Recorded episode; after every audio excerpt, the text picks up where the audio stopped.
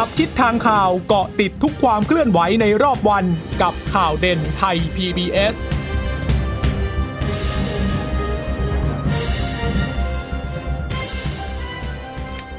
วัสดีค่ะ สวัสดีค่ะ ต้อนรับคุณผู้ฟังสู่ข่าวเด่นไทย PBS นะคะ เราพบกันเป็นประจำทุกวันจันทร์ถึงศุกร์บ่ายๆ แบบนี้ค่ะ อัปเดตข้อมูลข่าวสารที่เกิดขึ้นในรอบวัน กับดิฉันจีราชาตาเอี่ยมรัศมีและคุณพึ่งนภาคล่องพยาบาลนะคะ ค่ะ คุณผู้ฟังสามารถรับฟังข่าวเด่นไทย PBS ได้นะคะ ผ่านทางเว็บไซต์ไทย PBS radio com นะคะ หรือว่าจะฟังผ่านทางแอปพลิเคชันไทย PBS podcast นะคะ ก็ติดตามเราได้ค่ะทุกวันจันทร์ถึงศุกร์นะคะสำหรับวันนี้ข่าวใหญ่เห็นจะเป็นเรื่องของการแถลงของคณะทำงานอายการนะคะหลังจากที่มีการตั้งกรอบเวลา ในการตรวจสอบกรณีสั่งไม่ฟ้อง คดีขับรถชนตำรวจของอในบอส อยู่วิทยานะคะ ที่เกิดเหตุเมื่อปี 2555 นะคะ วันนี้หลังจากที่ทำงานครบ 7 วันแล้วคณะทำงานอายการก็มาถแถลงความคืบหน้าในการตรวจสอบนะคะ ก็หลักๆแล้วเนี่ยวันนี้ก็เห็นจะเป็นนะคะในเรื่องของออการตรวจสอบนะคะว่าการสั่งไม่ฟ้องเนี่ยเป็นไปตามด้วยกฎหมาย แล้วก็ระเบียบที่เกี่ยวข้องหรือไม่นะคะ มีเหตุมีผลหรือเปล่านะคะ นอกจากนั้นเนี่ยก็ยังมีการเสนอแนะแนวทางหลังจากที่คณะทำงานอายการนั้นได้ทำงานตรวจสอบสำนวนทั้งหมดแล้วด้วยค่ะ ค่ะ ก็โดยสรุปนะคะวันนี้เป็นการถแถลงของ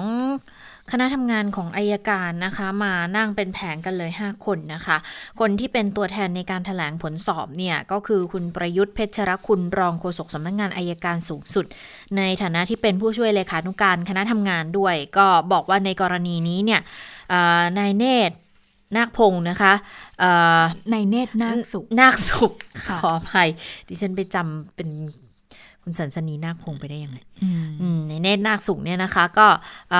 รองอายการสูงสุด บอกว่าสั่งคดีไปตามพยานหลักฐานที่พนักงานสอบสวนทำสำนวนและสั่งสอบเพิ่มเติม ตามที่ปรากฏอยู่ในสำนวน โดยมีเหตุผลประกอบตามสมควรค่ะ แล้วหลังจากที่มีคำสั่งไม่ฟ้องแล้วก็ส่งกลับไปที่ผู้บัญชาการตำรวจแห่งชาติพิจารณาสำนวน ก็เป็นไปตามหลักเกณฑ์ขั้นตอนของกฎหมายทุกอย่างแหละ พิจารณาตรวจสอบแล้วถ่วงดุลการสั่งคดีของพนักงานอายการแล้วก็ไม่ได้มีคำสั่งแย้งมาไม่ไม่ได้มีความเห็นแย้งมานะคะ แล้วหลังจากที่ประชุมคณะทำงานอีกครั้งแล้วเนี่ยอายการสูงสุดได้พิจารณาแจ้งพนักงานสอบสวน เพื่อดำเนินคดีกับนายวรยุทธ์สองคดีตามพยานหลักฐานใหม่ค่ะ ก็คือ 1. เรื่องของผลตรวจเลือดของนายวรยุทธ์ในวันเกิดเหตุที่พบสารโคเคนในเลือด แต่ว่าพนักงงานสอบสวนไม่ได้แจ้งข้อกล่าวหา และสอบสวนผู้ต้องหา ในคดียาเสพติดให้โทษประเภทที่ 2 ที่มีโทษจำคุก 6 เดือนถึง 3 ปี อายุความกฎหมายข้อนี้นะคะ เรื่องของการเสพยาเนี่ยอายุความเขา10 ปี ดังนั้นก็ยังเหลืออายุความอยู่ ก็ให้แจ้งข้อกล่าวหาดำเนินคดีเรื่องของการเสพยาเสพติดด้วย ส่วนข้อ 2 ค่ะ ข้อหาขับรถโดยประมาทเป็นเหตุให้ผู้อื่นถึงแก่ความตาย อันนี้แหละที่กลายเป็นประเด็นกันขึ้นมา เพราะแม้ว่าพนักงงานอายการเขาจะมีคำสั่งไม่ฟ้องนายวรยุทธ์มาแล้ว แล้วก็ทางสตชอเองก็ไม่ได้มีคำสั่งแย้งมานะคะ ดังนั้นก็กลายเป็นคำสั่งเนี่ยไม่ฟ้องเสร็จเด็ดขาดตามกฎหมาย และห้ามมิให้มีการทำการสอบสวนอีก แต่เมื่อปรากฏพยานหลักฐานสำคัญจากผู้เชี่ยวชาญที่ได้ชี้ข้อเท็จจริงผ่านสื่อเอาไว้นะคะ ว่าช่วงที่เกิดเหตุเนี่ยความเร็วรถมันอยู่ที่ประมาณ 170 กิโลเมตรต่อชั่วโมง ก็เป็นข้อมูลที่อาจารย์ ดร.สธน วิจารณ์วรรณลักษณ์อาจารย์ประจำภาควิชาฟิสิกส์คณะวิทยาศาสตร์ จุฬาลงกรณ์มหาวิทยาลัย เป็นทำงานควบคู่ไปกับทางพันตำรวจโทธนสิทธิ แตงจั่นในตอนที่เป็นผู้ เก็บหลักฐานณขณะนั้นนะคะ ไปร่วมที่เกิดเหตุ ดูกล่องวงจรปิด ดูวัตถุพยานต่างๆ ด้วย แล้วก็คิดคำนวณส่งให้พิสูจน์หลักฐานแล้วด้วยคนนี้เป็นคนที่คิดได้ร้อยเจ็ดสิบกว่ากิโลเมตร ต่อชั่วโมง แต่ปรากฏว่าข้อเท็จจริงเนี่ย มันไม่ปรากฏในสำนวนการสอบสวนนะคะ แล้วก็ถึงแม้ว่าจะมีอนอกจากนี้นะคะก็ยังอ้างอิงถึงผู้มีความรู้ความเชี่ยวชาญด้านคำนวณอย่าง ดรสามารถราชพลสิทธิ์รองหัวหน้าพักประชาธิปัตย์คนนี้เนี่ยดิฉันเพิ่งจะเห็นเขาออกมา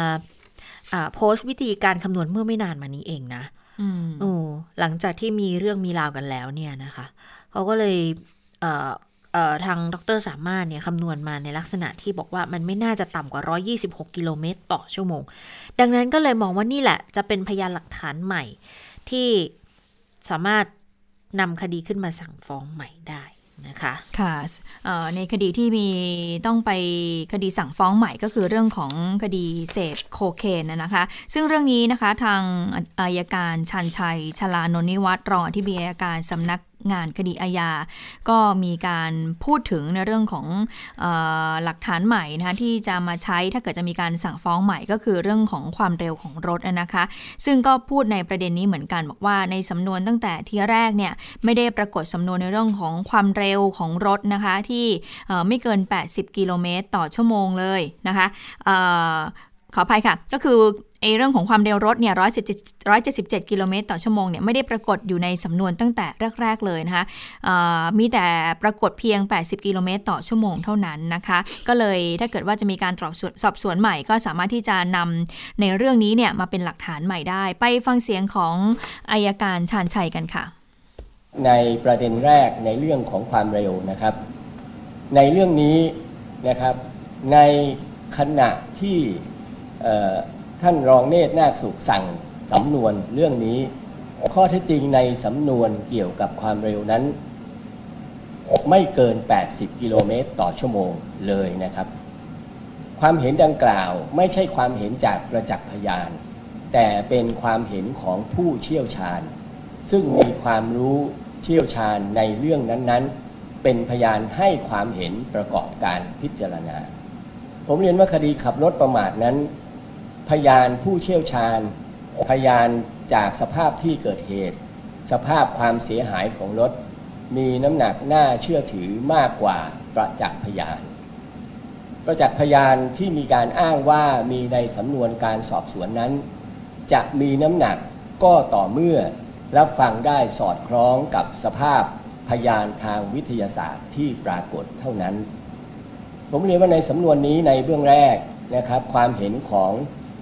เจ้าหน้าที่ตำรวจนะครับ เป็นผู้เชี่ยวชาญในการตรวจสภาพความเสียหายของรถสองปาก ให้ความเห็นความเร็วของรถไม่เกิน 80 กิโลเมตรต่อชั่วโมงนั้น ท่านพิจารณาจากสภาพความเสียหายของรถทั้งสองคัน เมื่อมีการเฉียวชนกันนะครับ พยานทั้งสองปากให้น้ำหนักความเร็วอยู่ในระยะใกล้เคียงกัน โดยไม่ได้ใช้การคำนวณอย่างเช่น ท่านท่านธนสิทธิ์ที่ท่านให้ความเห็นว่าเป็นความเร็ว 177 กิโลเมตรต่อชั่วโมงนะครับ ซึ่งในความเห็นของพนักงานในการที่มีการสั่งคดีเรื่องนี้ตั้งแต่แรก เมื่อผู้เชี่ยวชาญให้ความเห็นว่ามันเป็นความเร็ว 177 พนักงานในการก็มีความเห็นว่ามันประมาทอย่างไรก็ดีเนี่ยต่อในในเวลาต่อมาเนี่ยผู้เชี่ยวชาญคนเดียวกัน ท่านก็ให้ความเห็นว่าในขณะที่ให้ความเห็นนั้น มันมีความไม่สมบูรณ์ ไม่ชัดเจนในการพิจารณาความเร็ว แล้วท่านก็ให้ความเห็นความเร็ว ว่าอยู่ในความเร็วที่ไม่เกิน 80 กิโลเมตรต่อชั่วโมง ซึ่งก็สอดคล้องกับพยานทั้งสองปากที่เคยให้การ ค่ะขอขยายเพิ่มเติมนิดนึงนะคะอายการชาญชัยก็บอกว่า ขณะเกิดเหตุ ดรสทนทำหน้าที่เป็นที่ปรึกษาด้านวิชาการ ให้กับกองพิสูจน์หลักฐานกลางตำรวจนะคะ เมื่อเกิดเหตุคดีนี้เนี่ยในตอนนั้นก็ได้รับการประสานจากพันตำรวจโทธนสิทธิ์ แตงจันให้ไปร่วมตรวจสอบที่เกิดเหตุด้วย แล้วก็ไปดูกล้องวงจรปิด ไปดูวัตถุพยานที่บันทึกภาพรถของนายวรยุทธ์ซึ่งเป็นผู้ต้องหาคนที่ 1 พร้อมกับคิดคำนวณความเร็วของรถที่แล่นไปขณะเกิดเหตุในตอนนั้นนะคะ โดยดรสะทนเนี่ยก็มีการทำรายงาน ไปลงในพื้นที่เกิดเหตุแล้วใช่ไหมคะหลังจากนั้นก็มาทำรายงาน แล้วก็คิดคำนวณแล้วก็ส่งให้กับกองพิสูจน์หลักฐานเพื่อใช้ประกอบคดี โดยยืนยันว่าขณะเกิดเหตุเนี่ยรถของนายวรยุทธ์เนี่ยผู้ต้องหาคนที่1เนี่ยแล่นไปด้วยความเร็วประมาณ 170 กิโลเมตรต่อชั่วโมงแต่ว่าข้อเท็จจริงตรงเนี้ยไม่ปรากฏในสำนวนการสอบสวนนะคะก็ก็สอดคล้องกับทางอายการชาญชัยก็เล่าให้ฟังเมื่อสักครู่นี้ก็คือว่า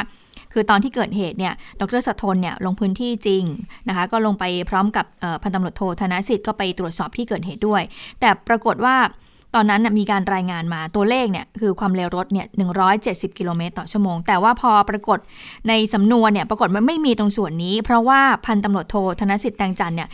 ไปเหมือนไป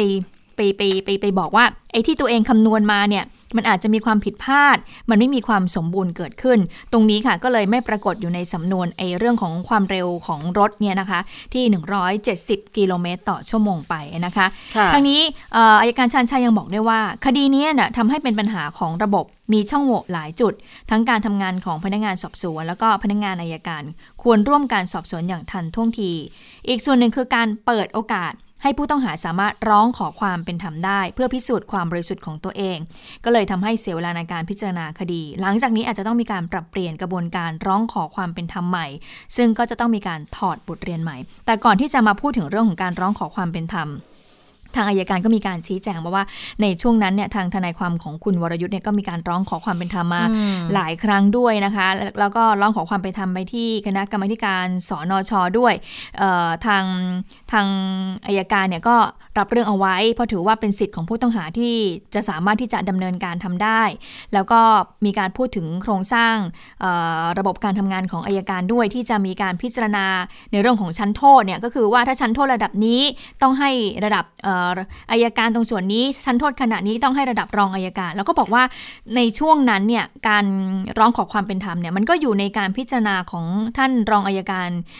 เนตรนาคสุข เพราะฉะนั้นแล้วการพิจารณาร้องขอความเป็นธรรมการรับเรื่องมาของท่านเนตรนาคสุขเนี่ยก็ถือว่าเป็นเรื่องที่ชอบด้วยกฎหมายก็ถือว่าเป็นไปตามระเบียบค่ะ ค่ะ ก็เป็นกรณีที่น่าสนใจทีเดียวเราเห็นทางอายการก็บอกว่า มีเรื่องที่จะต้องไปถอดบทเรียนกันหลายต่อหลายเรื่องด้วยกันนะคะ ส่วนอีกกรณีหนึ่งที่มีความเห็นให้สั่งฟ้องเพิ่มเติมนะ นั่นก็คือเรื่องของยาเสพติด ซึ่งทางอายการชันชัยก็ได้กล่าวถึงเรื่องนี้เหมือนกัน ก็บอกว่ากรณีที่พบสารประเภทโคเคนในเลือดแต่พนักงงานสอบสวนไม่แจ้งข้อกล่าวหาเนี่ย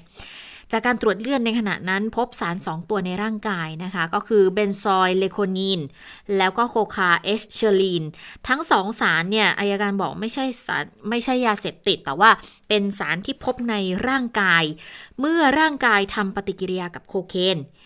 แล้วอีกสารเนี่ยเขาจะปรากฏเมื่อมีการเสพโคเคนร่วมกับดื่มแอลกอฮอล์แต่ปรากฏว่า แพทย์เนี่ยได้ให้ความเห็นมาว่าการพบสารทั้งสองตัวใหม่ สามารถยืนยันได้ว่ามีการเสพโคเคน ก็ต้องไปสอบถามทันตแพทย์เพิ่มเติมบอกว่า พบในยาแก้ปวดแอม็อกซี่อีกไหม ก็เลยมีความเห็นบอกอันนี้ยังไม่ชัดเจน จึงเสนอว่าควรควรสอบประเด็นนี้เพิ่มเติม และตำรวจก็ไม่ได้แจ้งข้อกล่าวหานี้ด้วย และสอบสวนผู้ต้องหาที่ 1 ในข้อหาเสพยาเสพติดให้โทษประเภท 2 โคเคน ตามพรบยาเสพติดปี 22 อันนี้อย่างที่บอกว่าอายุความเขาสิปี ดังนั้นก็สามารถที่จะดำเนินคดี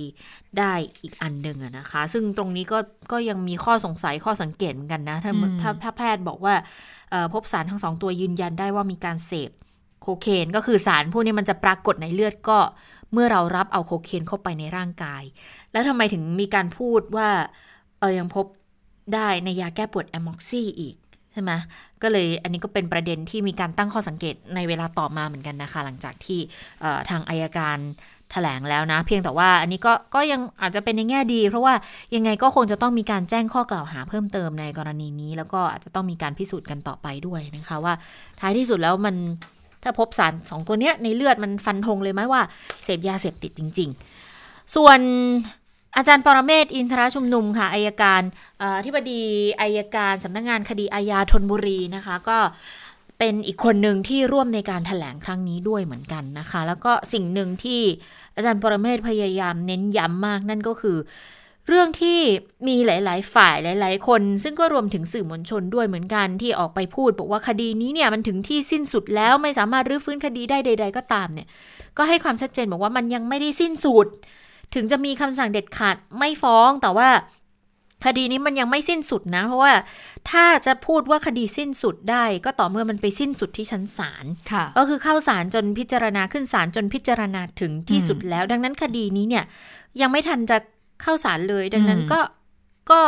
ยังสามารถสั่งฟ้องใหม่ได้อยู่นะคะ ถ้ามีหลักฐานใหม่ ไปฟังคำอธิบายของอาจารย์ปรเมศค่ะ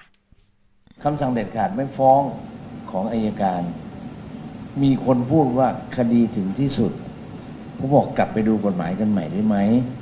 คำสั่งเด็ดขาดไม่ฟ้องเนี่ยมันถึงที่สุด เฉพาะ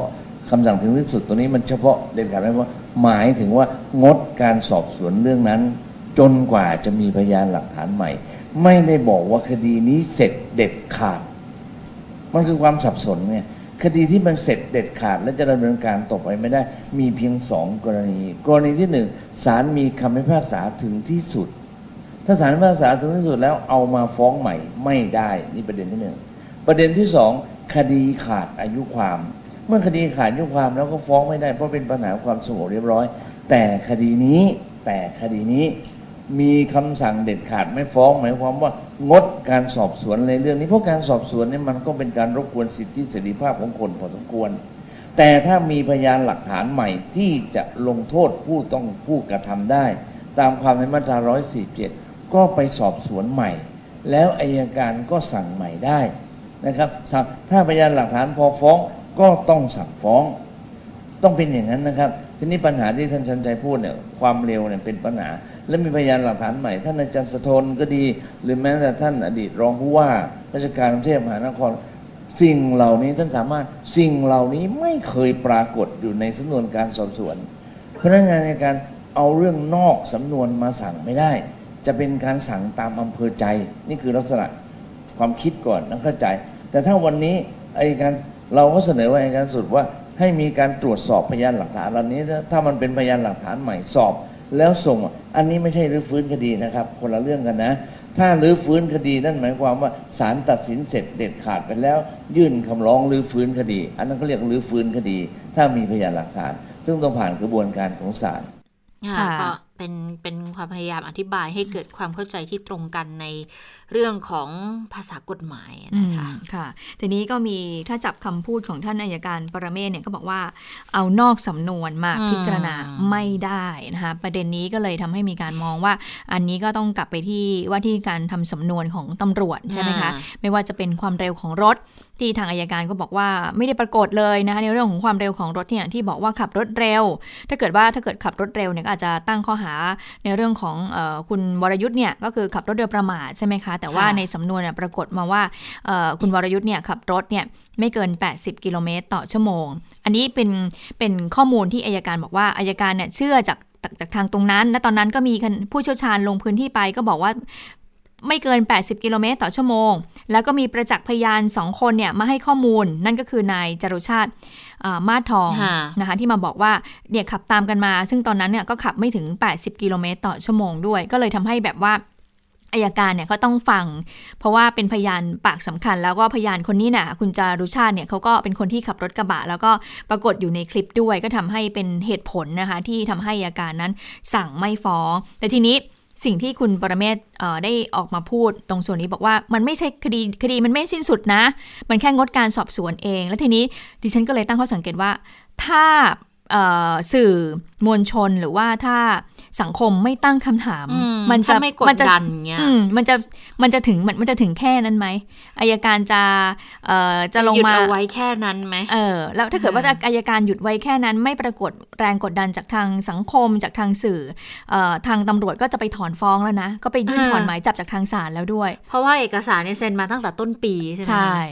เซ็นมาตั้งแต่ปีมกราคมปี 63 แล้วนะคะ อันนี้ก็เลยย้อนกลับไปเหมือนกันว่าอะโอเค ทางอายการบอกว่ามันมันมันสามารถที่จะรื้อคดีขึ้นมาใหม่ได้ มันไม่ใช่รื้อคดีนะ มันยังสอบสวนไม่เสร็จแต่ทีนี้ก็เลยมีการตั้งข้อสงสัยอย่างดิฉันก็สงสัยเหมือนกัน ถ้าเราว่าไม่มีแรงกดดันจากหลาย ๆ ทางเข้ามา มันจะมาสู่ขั้นตอนนี้หรอคะ อันนี้ก็มีการตั้งคำถามเหมือนกันนะคะะโดยสรุปแล้วนะคะก็คืออการที่คณะทำงานอายการเนี่ยได้แถลงออกมาวันนี้ก็บอกว่า การคำสั่งไม่ฟ้องเนี่ย ก็ถือว่าชอบด้วยกฎหมาย เป็นไปตามระเบียบวาระที่เกี่ยวข้อง แล้วก็บอกว่าการใช้ดุลยพินิษของท่านเนตรนาคสุขเนี่ยที่รับเรื่องออขอความเป็นธรรมจากทางศาลเนี่ยก็ถือว่าเป็นไปตามดุลยพินิษที่กำหนดเอาไว้บอกว่าบอกว่าทางคณะกรรมการไม่สามารถไปก้าวล่วงได้ เพราะว่า ดุลพินิษเนี่ยเป็นเรื่องที่กำหนดเอาไว้ในรัฐธรรมนูญด้วย ดังนั้นก็ไปก้าวล่วงในเรื่องดุลพินิษไม่ได้ แต่ว่าถ้าเป็นประเด็นในเรื่องของการความรอบคอบถี่ถ้วนในการตรวจสำนวนพยานหลักฐานทั้งหมดเนี่ยในการสั่งฟ้องเนี่ยคณะกรรมการบอกว่าอย่างไงนะบอกว่าไม่ได้รับมอบอำนาจในตรงนี้มาก็ไม่ได้ดูตรงนี้ เพียงแต่ว่าก็ได้ดูไปในเรื่องของเหตุผล ในเรื่องของการดูตามพยานหลักฐานเนี่ยสั่งฟ้องสั่งไม่ฟ้องไปสมเหตุสมผลไหม คือหนึ่งเป็นไปตามกฎระเบียบไหมสองสมเหตุสมผลไหมกับพยานหลักฐานที่ปรากฏอืมก็ผ่านทั้งสองข้ออยู่แล้ว เพียงแต่ว่าในข้อเสนอแนะก็อย่างที่เราทราบว่าเสนอแนะให้ให้ไปฟ้องเรื่องยาเสพติดอ่าใช่ไหมคะฟ้องยาเสพติดใหม่กรณีโคเพิ่มคนแล้วก็หลักฐานใหม่ในคดีขับรถโดยประมาทเป็นเหตุให้ผู้อื่นถึงแก่ชีวิต ด้วยการนำหลักฐานเรื่องของความเร็วรถ170กว่ากิโลเมตรต่อชั่วโมงนี่แหละ ถือว่าเป็นหลักฐานใหม่เพราะว่าไม่เคยปรากฏในสำนวนทีนี้ มันก็เท่ากับว่าทุกสิ่งทุกอย่างที่สั่งให้ฟ้องใหม่ สั่งให้ไปหาหลักฐานใหม่ เป็นสิ่งที่ไม่เคยปรากฏในสำนวน แล้วใครเป็นคนทำสำนวน อืมตำรวจค่ะตำรวจเป็นคนทำสำนวนตำรวจ เท่ากับว่าตอนนี้ก็โยนลูกไปที่ตำรวจแล้วว่า ต้องตอบคำถามยังไงอะทำไมอันแรกถึงไม่ปรากฏเข้ามาในสำนวนล่ะ ใช่ และซึ่งวันนี้ตำรวจก็ประชุมกันนะคะ แต่ขอค่ะไม่พูดถึงเรื่องกรณีที่คณะทำงานอายการแถลง หลังจากนี้สปอตไลท์ก็จะส่องไปที่ตำรวจนะคะในเรื่องของการทำสำนวนคดีนะคะ อย่างแรกเลยทำไมไม่ปรากฏในเรื่องของเออความเร็วรถนะคะ177 กิโลเมตรต่อชั่วโมง แต่ว่าไปปรากฏแค่ 80 กิโลเมตรต่อชั่วโมงเท่านั้นนะคะอะอันนี้ก็เป็นสิ่งที่ทางตำรวจนั้นจะต้องตอบคำถามไม่ได้แต่แต่ถ้าวันนี้เราก็ถามจากเอ่อผู้ที่เกี่ยวข้องในแวดวง ทุจริตคอร์รัปชันแวดวงตำรวจ ก็ดูเหมือนว่าถ้าให้คะแนนของอายการในการแถลงวันนี้ก็ถือว่าสอบผ่านนะ ก็ผ่านคือคือเหมือนเหมือนกับว่าก็เป็นไปตามที่คาดอ่าเออแถลงมาก็เป็นไปตามที่คาดแหละ ไม่ได้มีอะไรที่นอกเหนือจากความคาดหมาย เพียงแต่ก็มีการตั้งคำถามเหมือนกันว่า แล้วทำไมถึงไม่เรียกมาดูตั้งแต่แรกทำไมถึงจะต้องรอจนมันถึงขั้นสั่งไม่ฟ้องแล้ว สังคมกระตุ้นถึงได้มาดูกันอีกครั้งหนึ่งอะนะคะ โดยเฉพาะกรณีของความเร็วรถ เพราะว่าตอนแรกก็ตั้งข้อสังเกตกันอยู่แล้วนี่ว่าก็ตอนแรกก็ไม่เชื่อกันนี่ถึงได้เรียกเอาพยานหลักฐานที่เป็นอ่าพยานบุคคลประประจักษ์พยานใช่ไหมมาสอบถามกันอีกครั้งถึงได้เห็นตามนั้นใช่ไหมคะก็แสดงว่าก็น่าจะต้องมีข้อมูลอยู่แล้วหรือเปล่าว่า ความเร็วอาจจะไม่เท่ากันในครั้งแรกกับครั้งที่สองที่มีการพูดถึงอืมอืมนะคะ อันนี้ก็เป็นความเคลื่อนไหวที่เกิดขึ้นที่ทางอายการนะคะ ซึ่งจริงๆนะแถลงก็ใช้เวลาประมาณน่าจะประมาณครึ่งชั่วโมงแหละ แต่เรื่องของการคำถามคำตอบเนี่ยโฟกัสก็จะไปอยู่เรื่องของความเร็วรถแถลงนะคะนานอยู่เหมือนกันนะคะ วันนี้ดิฉันดูอยู่เพราะว่าตอนแรกนัดหมาย 10โมงใช่ไหมอืมแล้วเราก็ไปนั่งรอก่อนเข้ารายการก็สักประมาณ 5 นาทีก็อ้าวแถลงแล้วนี่ ก็แถลงก่อนนิดนึงแล้วรู้สึกก่อนจะเข้าช่วงคำถามเนี่ยน่าจะใกล้ๆเที่ยงแล้วคุณพึ่งนภาดิฉันดูเหลือบดูนาฬิอุ๊ยกาไม่อไม่ยู่ใกล้ๆเที่ยงก็สักประมาณ 11โมง11โมงกว่า เพราะเราใกล้ๆเที่ยงนี่เข้าเข้าเราอ๋อแล้วใช่ใช่เอ่อใกล้ๆจะ 11โมงอืมเพราะว่าดูรู้สึกจะประมาณสัก 45 หรือ 50เนี่ยแหละ 10โมงเกือบ 50อะถึงแถลงเสร็จก็แสดงว่าให้เวลากับการแถลงยาวเหมือนกันนะเพราะตอนแรกเราประเมินกันว่า น่าจะแถลงไม่นานหรอกน่าจะสักครึ่งชั่วโมง แต่ปรากฏว่าก็ให้เวลากับการแถลงเยอะ แล้วก็ตอนถามตอบก็ให้เวลากับการถามตอบค่อนข้างเยอะเหมือนกันนะอ่าก็ต้องรอดูว่าไอ้ที่จะมีพยานหลักฐานใหม่ที่จะทำให้ทางเอ่อเป็นหลักฐานที่จะทำให้อัยการสั่งฟ้องได้เนี่ยจะเป็นอย่างไร เพราะว่าคดีนี้ก็ยังมีอายุความนะคะมันจะค่ะสิ้นสุดในกันยายนปี 2570 ก็ต้องดูต่อไป นอกจากความเคลื่อนไหวของที่นี่แล้วนะคณะคณะทำงานอายการตำรวจวันนี้มีมีประชุมใช่ไหมอย่างที่บอกกันค่ะเออนอกจากนี้เนี่ยเอ่อวันนี้ก็มีการเสวนาด้วยนะคะที่จุฬาค่ะก็มีการพูดถึงเรื่องนี้เหมือนกัน ก็พยายามที่จะหาข้อมูลก่อนเข้ารายการเหมือนกันว่าเอ่อได้มีบทสัมภาษณ์ หรือว่าการเสวนาอะไร มีบางช่วงเอ่บางอตอนของการหารือกันไหมเอ่อนะคะที่มีการพูดถึงในการถแถลงวันนี้ด้วยหรือไม่นะคะ แต่ปรากฏว่าก็ยังไม่มีเข้ามาก็คาดว่าเดี๋ยวพอจบรายการก็คงจะเริ่มมีเข้ามาแหละ เพราะว่าเอ่อการแถลงการเสวนาเนี่ยเริ่มประมาณบ่ายๆนะคะค่ะเออนอกจากนี้แล้วกรรมาธิการ ตอนนี้ก็มีการตรวจสอบหลายคณะ เท่าที่ทราบตอนนี้ก็มีอยู่ 3 คณะใช่ไหมคะ ก็มีคณะกรรมาธิการ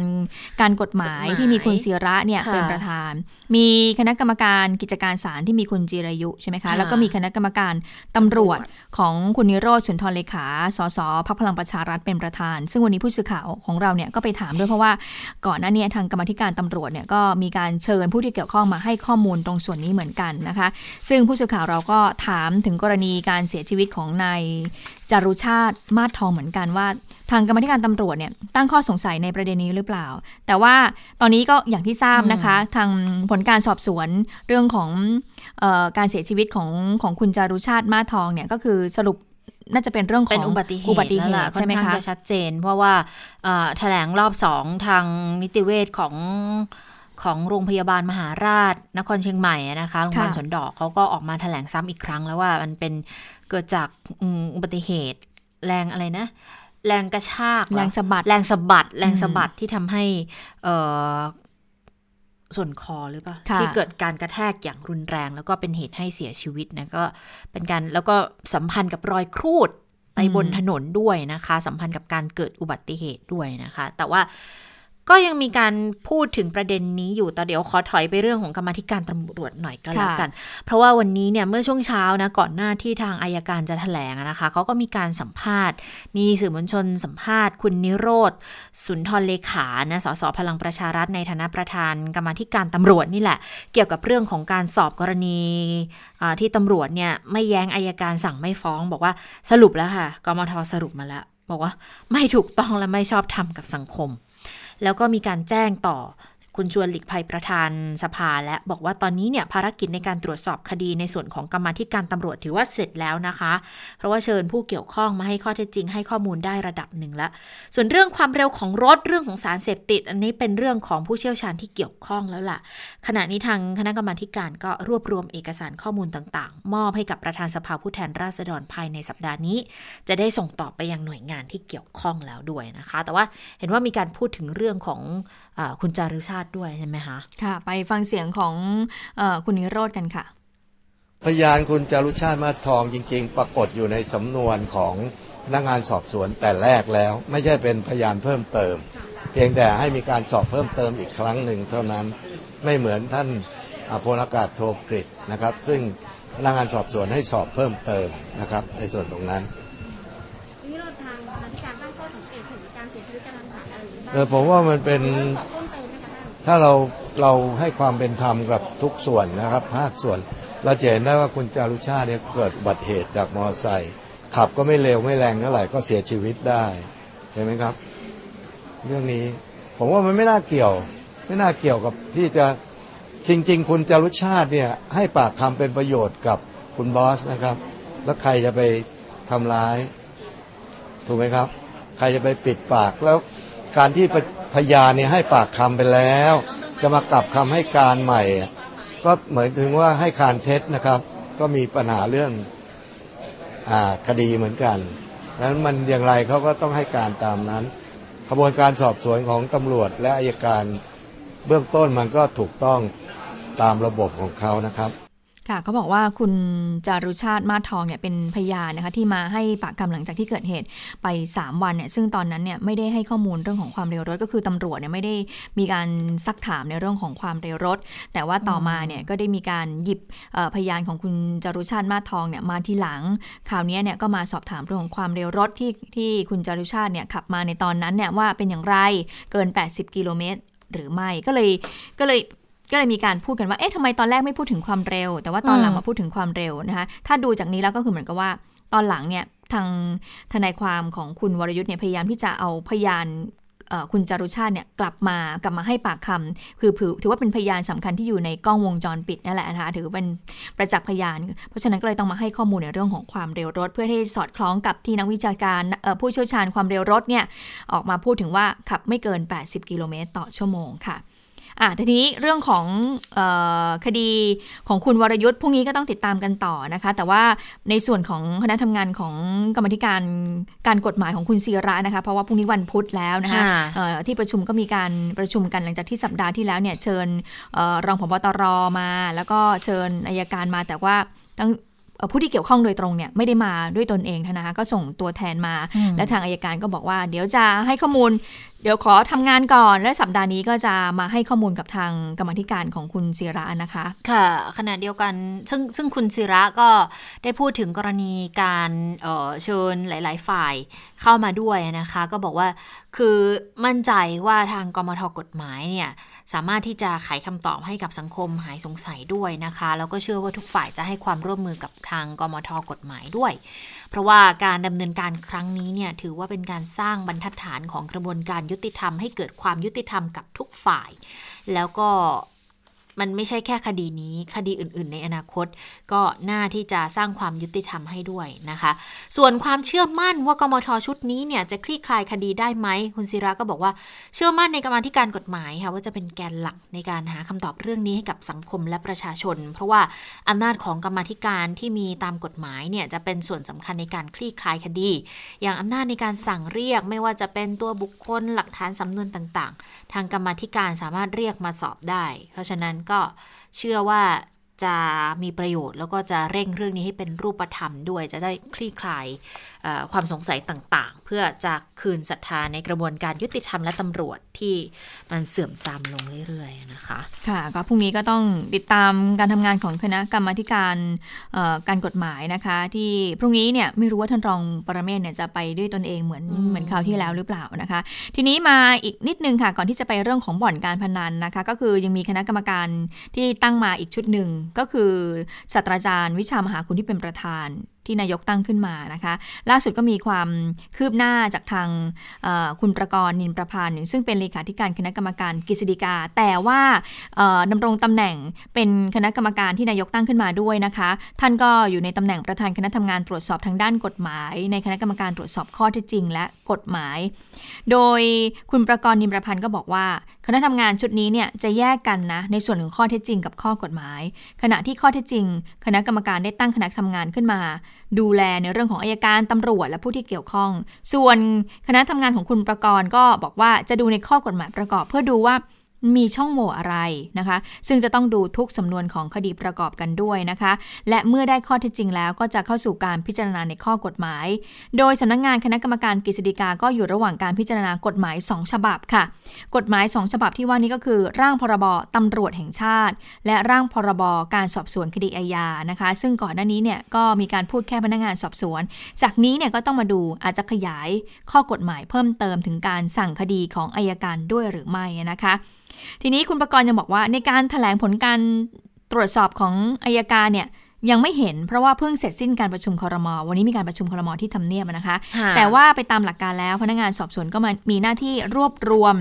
ข้อมูลข้อเท็จจริงที่เกี่ยวข้องกับการกระทำความผิด รวมถึงวิธีแห่งการกระทำความผิด ก็พยายามต้องรวบรวมทั้งหมดไว้ในสำนวน เมื่อรวบรวมแล้วก็เสนอให้อาการให้มีความเห็นว่าจะสั่งฟ้องหรือไม่นะคะ เมื่อถามว่า หากสุดท้ายและผลการตรวจสอบของอายการ และผลการตรวจสอบของตำรวจออกมา ไม่ตรงกันล่ะ จะทำยังไง คุณประกรณ์ก็บอกว่า จริง ๆ แล้วเนี่ยถ้าใช้สำนวนชุดเดียวกันก็ต้องตรงกันนะแต่ถ้ามาไม่เหมือนกันเนี่ยคุณประกรณ์ก็บอกว่า ก็เราก็ต้องมีหน้าที่ไปดู คนนี้ว่าอย่างไร และอีกคนว่าอย่างไรนะคะ ทีนี้ผู้สื่อข่าวก็เลยถามว่า ก็คงจะต้องยึดผลการตรวจสอบของตำรวจเป็นหลักหรือไม่เพราะว่าเป็นต้นทางของคดี คุณประกรณ์บอกว่ามันมีสำนวนจริงอยู่สำนวนเดียวค่ะมันไม่ได้มีสำนวนไหนเลยนะคะอะอันนี้ก็เป็นความคืบหน้าของคณะกรรมการชุดของคุณวิชามหาคุณค่ะ ค่ะอันนี้ก็ต้องต้องติดตามดูก่อนนะคะว่าจะเป็นยังไงบ้าง จะมีใครถูกสอบเพิ่มเติมในประเด็นไหนหรือไม่อย่างไร หรือว่าจะมีใคร ต้องรับผิดชอบในแง่ของคดีอาญาด้วยหรือไม่นะคะ เพราะว่าเราคุยกับคุณวิรุธ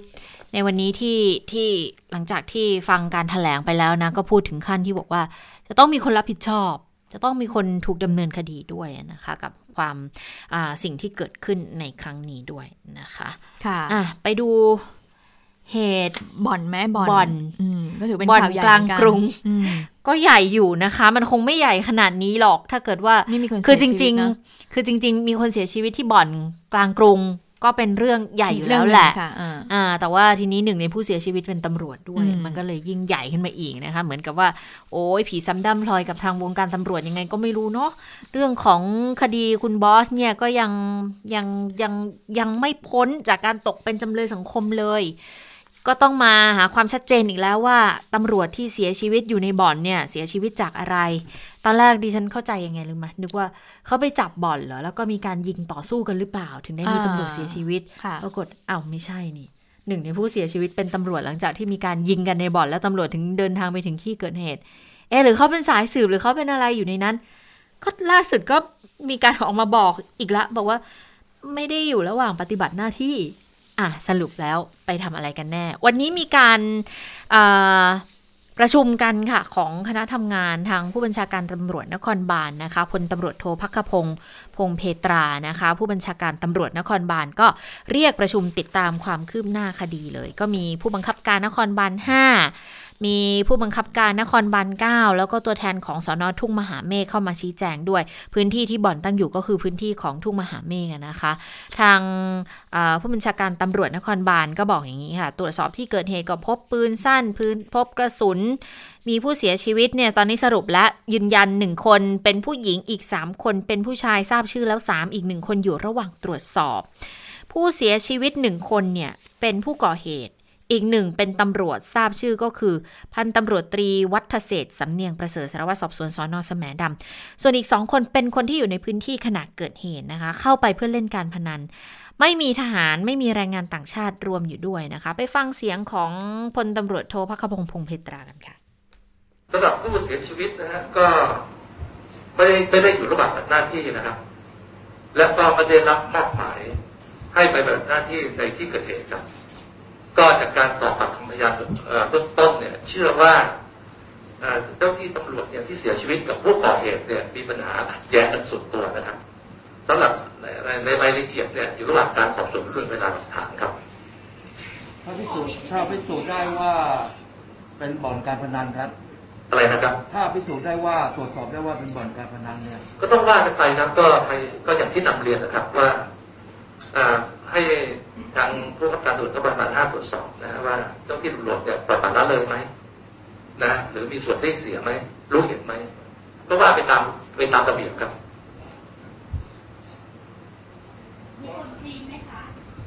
ยังจะไม่พบครับ ก็อย่างที่นำเรียนนะว่าผู้เสียชีวิตสี่รายเนี่ย ตรวจสอบพบเนี่ยสามสามคนนั้นมีเอกสารแสดงตนอีกคนหนึ่งเนี่ยยังไม่พบเอกสารแสดงตนนะครับ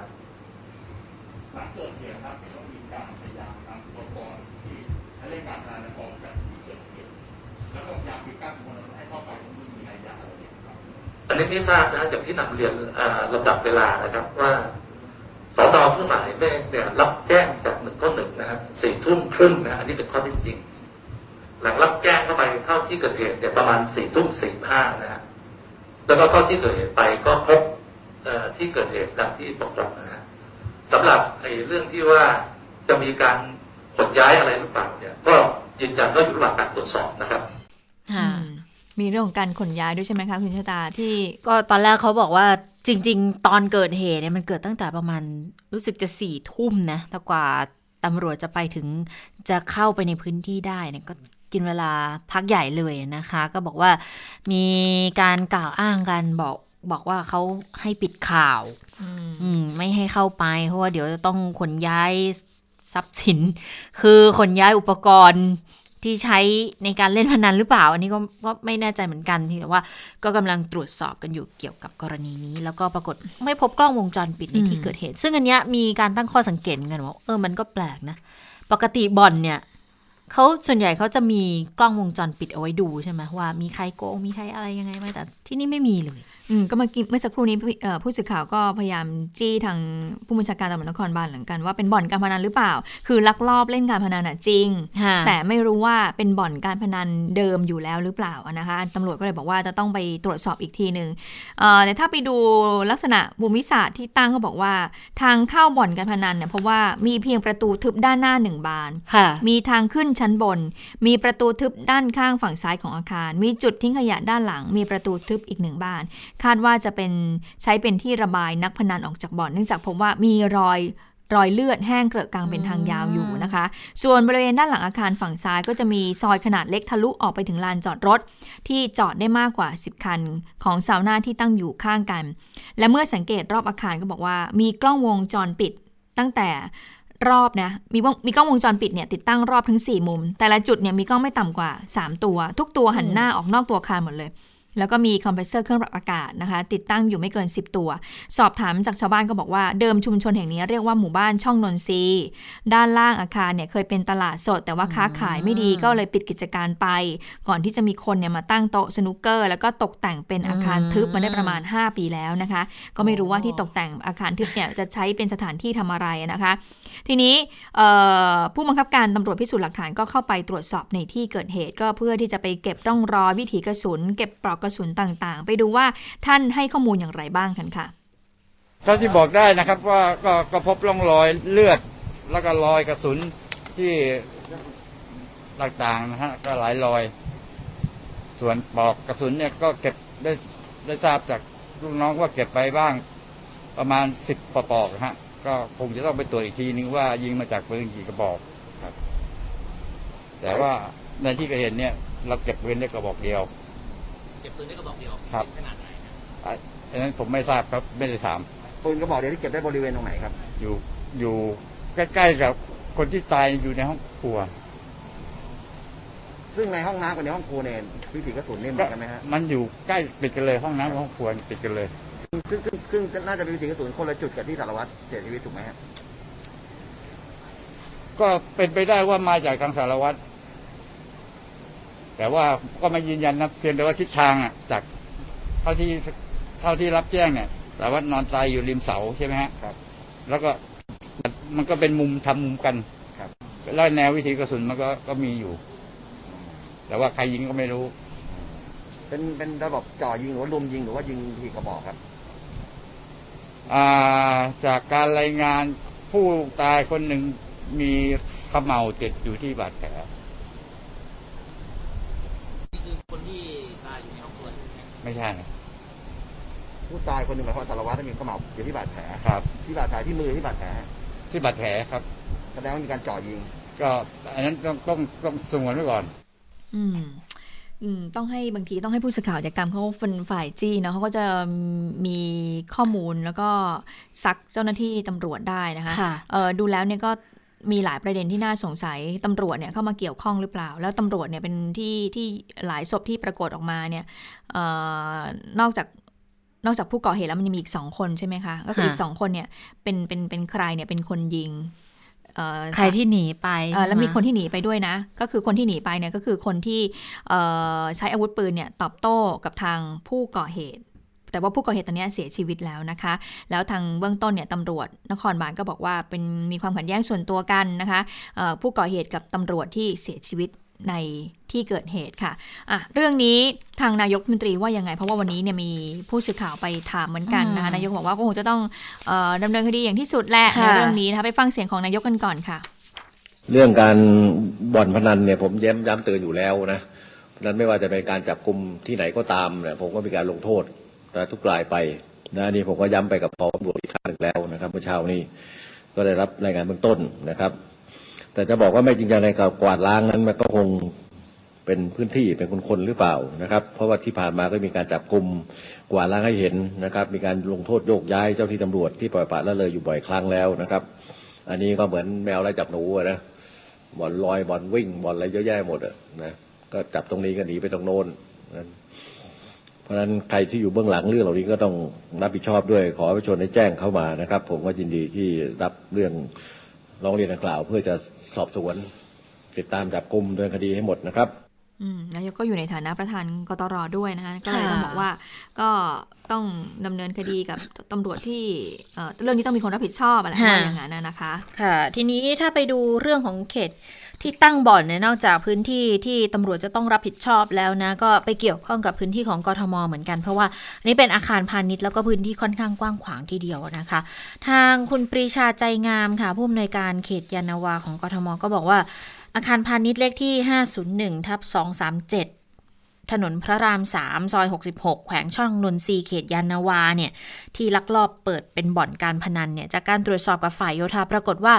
อาคารนี้ค่ะเจ้าของได้ดำเนินการขออนุญาตเมื่อวันที่ 21 มีนา 17 เป็นอาคารพาณิชย์ 4 ชั้นครึ่งจำนวน 32 ห้อง ขอใช้เป็นอาคารพาณิชย์และพักอาศัย ขอมาก่อนที่พรบควบคุมอาคารปี 22 จะประกาศใช้นะคะ แล้วหลังจากนี้ทางโยธาเขาจะต้องส่งเจ้าหน้าที่ไปตรวจสอบอีกทีว่าทำผิดกฎหมายเกี่ยวกับอาคารไหม ถ้าพบก็จะดำเนินคดีตามกฎหมายต่อไปด้วยค่ะค่ะไปดูความเห็นของตำรวจออย่างพลตำรวจเอกเสรีพิสุทธิ์เตมียเวทกันบ้างนะคะกับเรื่องของเอเหตุการณ์ยิงประทะกันบ่อนพนันย่านพระรามสามนะคะพลตำรวจเอกเสรีพิสุทธิ์ก็บอกว่าถ้าเป็นสมัยเนี่ยตัวเองเนี่ยดำรงตำแหน่งเนี่ยบุกจับบ่อนเนี่ยก็ไม่ปล่อยเลยนะคะต้องต้องจัดการเองเลยนะคะ แล้วเรื่องนี้ก็บอกว่าถ้าตำรวจเอาจริงเนี่ยรองนายกรองนายกเอาจริงเอาจังเนี่ยไม่มีทางที่จะจับไม่ได้แล้วก็รู้สึกเศร้าใจเหมือนกันนะคะแล้วรู้สึกเบื่อมากที่บอนเนี่ยไม่หมดไปเสียที่คู่ชีวิตของคนไทยเหลือเกินนะคะ ก็เพราะคนไทยนั้นชอบเล่น แล้วก็เชื่อว่ามีเรื่องของผลประโยชน์ที่มีการปล่อยให้เล่น ถ้าตำรวจไม่รู้เห็นเป็นใจ เป็นไปไม่ได้ที่จะเปิด อันนี้ก็เป็นนายตำรวจอดีตนายตำรวจเก่าก็ออกมาพูดถึงเรื่องนี้ก็มองว่าตำรวจก็น่าจะมีส่วนรู้เห็นด้วยหรือเปล่านะคะ อืมค่ะ อะไปดูเรื่องของการแก้ไขรัฐมนูญกันไหมคะ ก็คือเป็นประเด็นที่ น่าจะเป็นแรงกดดันให้กับรัฐบาลชุดนี้อยู่เหมือนกันนะคะ ว่าจะแก้ไม่แก้แก้ยังไงนะคะวันนี้ประชุมคอรมอพอประชุมเสร็จนายกก็ลงมาให้สัมภาษณ์ ก็มีการพูดถึงแนวทางแก้รัฐธรรมนูญด้วย ซึ่งก็เป็นไปตามข้อเสนอของกรรมธิการวิสามันพิจารณาศึกษาปัญหาหลักเกณฑ์และแนวทางแก้ไขเพิ่มเติมรัฐธรรมนูญ บอกว่าจุดยืนเนี่ยสนับสนุนอยู่แล้วในการทำงาน เพื่อเป็นการพิจารณาระดับกมทแล้วก็จะมีการเสนอยติของฝ่ายค้านเข้ามา ส่วนรัฐบาลก็พร้อมจะร่วมมือในกลไกต่าง ๆ เหล่านี้อยู่แล้วนะคะ ฟังเสียงของนายกรัฐมนตรีกันอีกสักทีค่ะ ผมก็ยืนยันว่าผมก็สนับสนุนในการแก้ไขในส่วนที่มันมันต้องควรจะแก้ไขนะผมไม่ได้ไปขัดแย้งอะไร แต่กรรมธิการเขาจะหารือร่วมกัน หลังจากกรรมธิการหามือร่วมร่วมกันแล้ว ก็รับฟังว่าเขาว่าอย่างไงนะต่อมาผมก็ต้องให้พักร่วมมาหารือร่วมกันกับพักรัฐบาลนะกับพักพักรัฐบาลนะนะในการที่จะ ในการที่จะร่างรัฐธรรมนูญถ้าร่างให้ไปเสนอควบคู่กันไปนะยืนยันอย่างนี้นะครับ นี่คือกลไกที่มันถูกต้องนะเข้าใจไหมเออค่ะก็เนี่ยเป็นนกลไกที่ถูกต้องนะ ส่วนประเด็นเรื่องของวาระการเปิดสภาเหลือเพียงจำกัดคงต้อง เเหลือเวลาจำกัดก็ต้องหารือต่อไปว่าจะเข้าใจตรงกันไหม หรือว่าการแก้ไขรัฐธรรมนูญเนี่ยจะต้องแก้ไขตรงไหนยังไงก่อน เดี๋ยวก็คงต้องรอให้กมทเสนอมาก่อนนะคะ ก็เชื่อว่าเดี๋ยวเปิดประชุมสภาสมัยหน้า รัฐสภาจะพิจารณาร่างเหล่านี้ ในการแก้ไขต่างๆเนี่ยก็ยืนยันให้ความร่วมมือทุกประการค่ะคะส่วนผู้ที่มีส่วนได้เสียนะคะกับรัฐธรรมนูญฉบับนี้ก็คือ สวนะคะ เรื่องนี้ทางสวว่ายังไง ประธานวุฒิสภาคุณพรเพชรวิชิตชลชัยก็บอกนะคะว่า ในเรื่องของการแก้ไขมาตรา 256 แล้วก็เพื่อเปิดทางให้แก้ไขรัฐมนูญได้ง่ายขึ้นนะคะ คุณพนิก็บอกว่าการแก้ไขรัฐมนูญเนี่ยทำได้หลายช่องทางนะ ซึ่งตนเองเนี่ยไม่สามารถประเมินกระแสของสวส่วนใหญ่ได้ว่าคิดอย่างไร แต่ส่วนตัวคุณพรเพชรบอกว่าไม่เห็นด้วย หากจะแก้ไขรัฐธรรมนูญมาตรา 256 เพื่อจัดตั้งสสรขึ้นมา เพราะไม่สามารถคาดการประเด็นแล้วก็รูปแบบที่สสรเนี่ยจะแก้ไขรัฐธรรมนูญได้ และที่ผ่านมาก็เคยมีการตั้งสสรมาแล้วหลายครั้ง แต่รัฐมนูญก็อยู่เพียงไม่กี่ปี คุณพรเพชรก็เลยยืนยันว่าสวเนี่ยไม่ได้ขวางนะในการแก้ไขรัฐมนูญ แต่ว่าโดยส่วนตัวเห็นว่ามีประเด็นที่ควรจะแก้ไขอย่างเช่น บัตรเลือกตั้งใบเดียว มติคณะกรรมการสรรหา ส่วนเรื่องสวควรมีส่วนร่วมในการเลือกนายกหรือไม่อันนี้นะคะเขาบอกว่า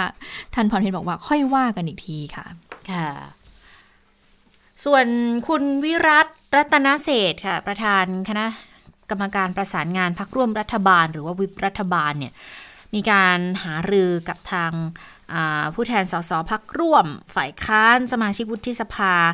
เกี่ยวกับเรื่องของการตั้งคณะทำงานร่วมแก้ไขรัฐธรรมนูญจะได้มีการวางกรอบทำงานให้ชัดเจนเนี่ยปรากฏว่าต้องเลื่อนไปก่อน เพราะว่าอยากจะรอผลการศึกษาจากทางกรรมธิการให้แล้วเสร็จเสียก่อนนะคะ ถึงจะได้ดำเนินการในเรื่องนี้กันต่อไป นะคะอ่าได้เวลาของต่างประเทศแล้วนะคะ สวัสดีคุณสวรักษ์ค่ะ สวัสดีค่ะ คุณผู้ฟังสวัสดีทั้งสองท่านค่ะค่ะ เอาเอาเรื่องติ๊กต็อกก่อนดีกว่านะคะ เพราะว่าวันนี้เอามาเล่าในรายการวันนี้มีความคืบหน้า คือเมื่อวานนี้เนี่ยก็เป็นการนำเสนอข่าวนะคะว่าทรัมป์เนี่ยสั่งแบนแอปพลิเคชัน TikTok เพราะว่าบริษัทนี้เป็นของอ่า TikTok เนี่ยเป็นของ ByteDance ByteDance เป็นบริษัทในประเทศจีนสหรัฐเนี่ยสงสัยว่า บริษัท b y d a n c e เนี่ยอาจจะแอบนำข้อมูลของผู้ใช้งาน โดยเฉพาะในสหรัฐอเมริกา ซึ่งในอเมริกาบอกว่าแอปพลิเคชันนี้คนนิยมมาก มากเป็นอันดับ 3 ของโลกเลยนะคะ ก็เกรงว่าบริษัทเนี่ยจะแอบเอาข้อมูลของผู้ใช้งานในสหรัฐเนี่ยไปมอบให้กับรัฐบาลจีน แม้ว่าทางบริษัทจะออกมายืนยันว่า ไม่ได้เกี่ยวข้องกับรัฐบาลจีน ไม่ได้มีข้อบังคับที่ว่าจะต้อง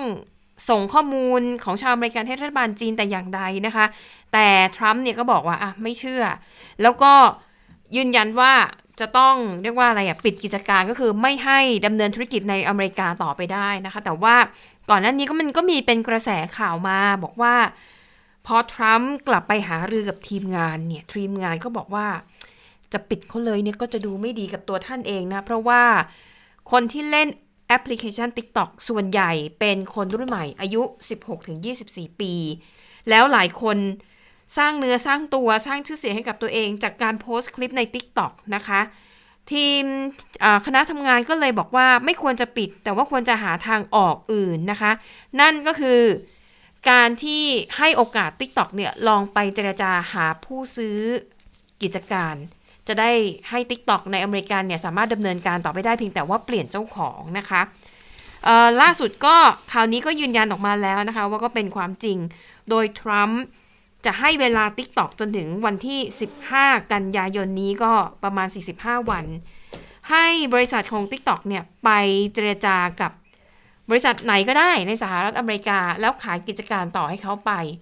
นะคะแต่ว่าบริษัทที่มีชื่อปรากฏเป็นข่าวในตอนนี้มีบริษัทเดียวนั่นก็คือ Microsoft นะคะแล้วเขาบอกว่าถ้า Microsoft เออสามารถปิดดีลนี้ได้ สามารถที่จะรับ TikTok มาดูแลต่อได้เนี่ย เอ่ออเมริเอ่อฟท์นั้นก็จะดูแล TikTok ที่ดำเนินการในสหรัฐอเมริกา แคนาดา ออสเตรเลีย แล้วก็นิวซีแลนด์ 4 ประเทศเนี่ยดูแลไปเลยนะคะ ก็ตอนนี้ก็อยู่ระหว่างการเจรจา คือก่อนหน้านี้มีข่าวถึงขั้นว่าทรัมป์บอกไม่เอาเลย ไม่ให้ขายไม่ให้อะไร คือให้ปิดไปเฉยๆเลยนะคะ แต่ตอนนี้ก็ต้องรอดูนะคะว่าการเจรจาต่อรองระหว่างเจ้าของ TikTok กับ Microsoft เนี่ยจะออกมาเป็นยังไง ทีนี้หลายคนก็บอกว่า เอ้ยทำทำอย่างเงี้ย ดูไม่ดีเลยนะคะเอออย่างหนังสือพิมพ์ China Daily ซึ่งเป็นของทางการจีนเนี่ยเขาเขียนบทบรรณาธิการบอกว่า นี่ถือเป็นการกระทำที่เป็นหัวขโมยชัดๆนะคะ บอกว่า ทรัมป์เนี่ยพยายามจะขโมยสิ่งที่บริษัทเทคโนโลยีของจีนเนี่ย สร้างขึ้นมาจนตอนนี้ติดตลาดแล้ว แล้วก็เหมือนกับจะขโมยเอาไปดื้อๆนะคะ แล้วพอออกกฎเกณฑ์มาแบบนี้เนี่ย คือ TikTok เสียเปรียบอยู่แล้วนะคะ ไม่ขายก็จะขาดทุน ดังนั้นก็เลยไม่รู้ว่าไอราคาที่เจรจากับ Microsoft เนี่ย จะเป็นราคาซื้อขายที่สมเหตุสมผลหรือไม่นะคะ แม้แต่ผู้สื่อข่าวของสหรัฐอเมริกาเองเนี่ย ก็ยังมองว่าการกระทำแบบนี้ของทรัมป์เนี่ยมันมันไม่ต่างอะไรกับพวกมาเฟียเลยนะนะคะ แล้วก็ใช้วิธีกดดันแบบนี้แล้วมีประโยคนึงที่ทรัมป์เนี่ยออกมาพูดว่า เนี่ยถ้า TikTok ขายกิจการให้กับบริษัทของสหรัฐเนี่ยก็จะต้องจ่ายเงินด้วยนะ มันก็จะต้องมีเงินที่จะต้องจ่ายคืนให้กับกระทรวงการคลังของสหรัฐด้วยนะคะ นี่ก็คืออความคืบหน้าล่าสุดของชะตากรรมของ TikTok ในสหรัฐอเมริกา แล้วก็บอกว่าจริงๆ อีกที่หนึ่งที่ TikTok ได้รับความนิยมสูงมากนั่นคือประเทศอินเดียนะคะ แต่อินเดียเนี่ยสั่งแบนไปแล้วก่อนหน้านี้ อันนั้น มาจากเหตุผล เพราะว่ากองกำลังของออจีนกับอินเดียเนี่ยเขาไปปะทะกกันนะคะ บริเวณเทือกเขาหิมาลัยทำให้ฐานอินเดียเสียชีวิต 20 นาย ทหารจีนก็เสียชีวิตจำนวนหนึ่งนะคะ ก็เลยเป็นเหตุให้แบนแอปพลิเคชันของจีนทั้งหมด 59 แอป และ TikTok เนี่ยก็เป็นหนึ่งในนั้นอะไปต่อกันด้วยสถานการณ์โควิด -19 ในรัฐวิกตอเรียของประเทศออสเตรเลียนะคะ อย่างที่ทราบว่า ตอนนี้เนี่ยอินเดียทั้งประขออภัยออสเตรเลียทั้งประเทศมีผู้ติดเชื้อ 18,730 คน ในจำนวนมีประมาณ 12,000 คนเนี่ยอยู่ในรัฐวิกตอเรีย ถือว่าเป็นจุดที่มีการระบาด เป็นศูนย์กลางการระบาดเลยแหละนะคะทางการก็เลยต้องใช้มาตรการปิดเมืองอีกรอบ แล้วก็ใช้มาตรการเข้มเลย ทั้งการบังคับสวมหน้ากากอนามัยในที่สาธารณะ มีการประกาศใช้กฎเคอร์ฟิวแล้วก็ประชาชนต้องเก็บตัวอยู่แต่ในบ้าน คนที่จะออกนอกบ้านได้เนี่ยคือ ต้องมีเหตุจำเป็นเท่านั้นนะคะ เท่านั้นยังไม่พอค่ะ ทางการออสเตรเลียนั้นสั่งเพิ่มค่าปรับด้วยนะ คือถ้าใครออกนอกบ้านครั้งแรกตักเตือนก่อนยังไม่ปรับ ครั้งที่สองยังทำอีก คราวนี้จะโดนปรับเป็นเงินสูงสุดถึง 16,740 บาท ยังไม่เข็ดเอาอีกใช่ไหม เอาอีกเนี่ยจะโดนเพิ่มขึ้นไปอีกนะคะ คือคันนี้ถึงขั้นที่ว่าตำรวจส่งคดีพิจารณาในศาลเนี่ยโทษปรับสูงสุด ของการไม่ปฏิบัติตามมาตรการปิดเมืองคือถูกปรับเงิน 426,990 บาท โอ้ถือว่าสูงมากนะ และยิ่งเศรษฐกิจแบบนี้นะคะ เขาบอกว่าทำไมต้องปรับสูงขนาดนั้น เขาบอกว่าตอนนี้ในออสเตรเลียเนี่ย มันมีปัญหาว่า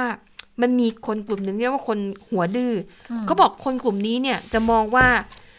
สิทธิเสรีภาพของพวกเขาเนี่ยถูกจำกัดโดยไอ้กฎบ้าๆบอๆอะไรอย่างเงี้ยนี่นี่คือที่เขาอ้างนะ ดังนั้น เขาถือว่าเป็นประชาชนเต็มขั้นมีมีเสรีภาพของเขาเนี่ยอยู่เหนือกฎหมายดังนั้น จะมีคนกลุ่มหนึ่งที่ไม่ยอมทำตามกฎหมาย ถึงขั้นที่มีตำรวจคนหนึ่งนะคะ โดนคนที่อยู่ในกลุ่มเนี้ยเอาก้อนอิฐนะทุบหัว หลังจากตำรวจเข้าไปถามว่าทำไมออกนอกบ้านคุณไม่สวมหน้ากากอนามัย แล้วก็โต้เถียงกัน แล้วผู้หญิงคนนี้ก็เลยเอาก้อนอิฐมาทุบหัวตำรวจแล้วเขาบอกว่ามีคนที่คิดแบบนี้ในออสเตรเลีย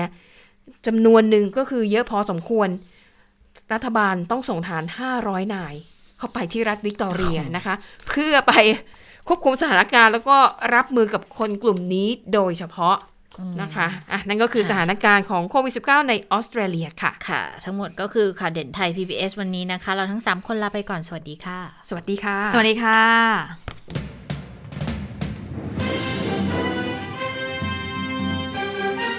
ติดตามข่าวเด่นไทย PBS ได้ทุกวันจันทร์ถึงศุกร์เวลา 15นาฬิกา ทางไทย PBS ดิจิทัล Radio